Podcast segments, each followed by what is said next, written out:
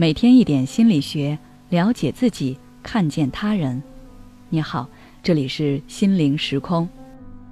今天想跟大家分享的是，我的成功只是碰巧，不是因为我本身的能力。大家在读书的时候，有没有碰到过这样一类人？明明他的成绩很好，考出来的名次在班级里也是前几名。但是你对他表示羡慕佩服的时候，他却对你说：“我本身成绩没有那么好，只是这次碰巧老师出的题目都是我会的，所以分数高一点，主要还是运气。”最后考上了一所好的大学，也还认为自己是走了大运。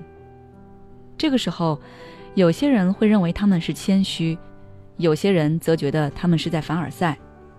但是还有一种可能，就是他们真的是这么想的。我们在生活中其实经常能遇到这样的人，他们面对别人的夸赞和肯定，总觉得自己名不副实，自己所取得的所有成就都是侥幸得来，坚称自己的实力不足以取得如此成绩。而这种心理被称为冒名顶替综合征，也就是当你成功时，你会觉得自己是冒名顶替的，名不副实，是个骗子。这种成功并不真正属于自己，因此会产生一种心虚、惶恐、惭愧、害怕的心理，害怕终有一天被人揭穿自己的真面目。我的一个朋友就是这样的人，他大三的时候当上了学生会主席。然而，他觉得能当上学生会主席，只是因为他跑腿跑得多，在老师面前刷脸刷得多，并不是因为他本身的能力。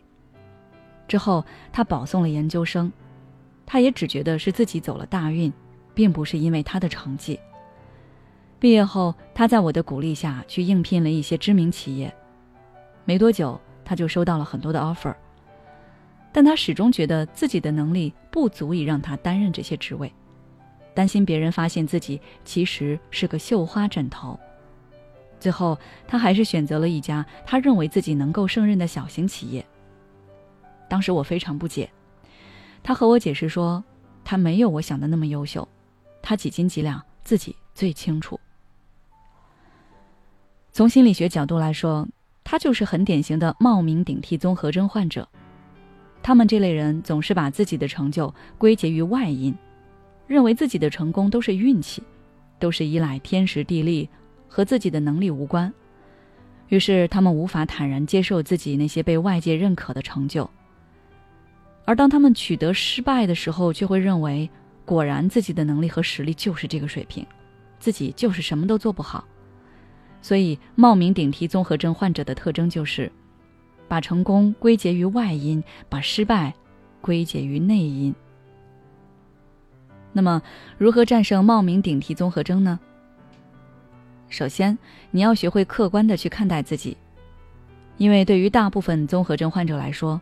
他们对自己的评价都是过低的，并且他们把自己的这个观点当作事实，而实际上那不是客观事实，只是他们的主观判断。所以你要学会客观公正的评价自己，像评价别人一样评判自己的成功与失败。不仅要从主观上找原因，也要从客观上找原因。比如，当你某件事做得好的时候，不仅要感激时机、运气。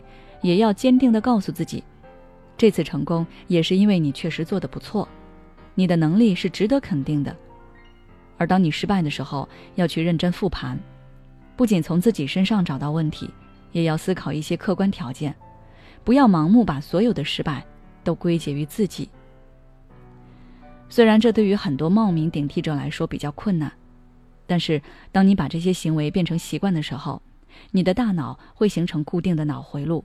优先记住这个行为，那之后你就会不自觉地形成这个习惯，以后再遇到冒名顶替的情况，大脑就会按照行为习惯来帮助我们战胜冒名顶替综合征。最后，愿大家都能够客观理性的看待自己，战胜冒名顶替综合征。好了，今天的分享就到这里。如果你想要了解更多内容，欢迎关注我们的微信公众号。心灵时空，后台回复“冒名顶替综合征”就可以了。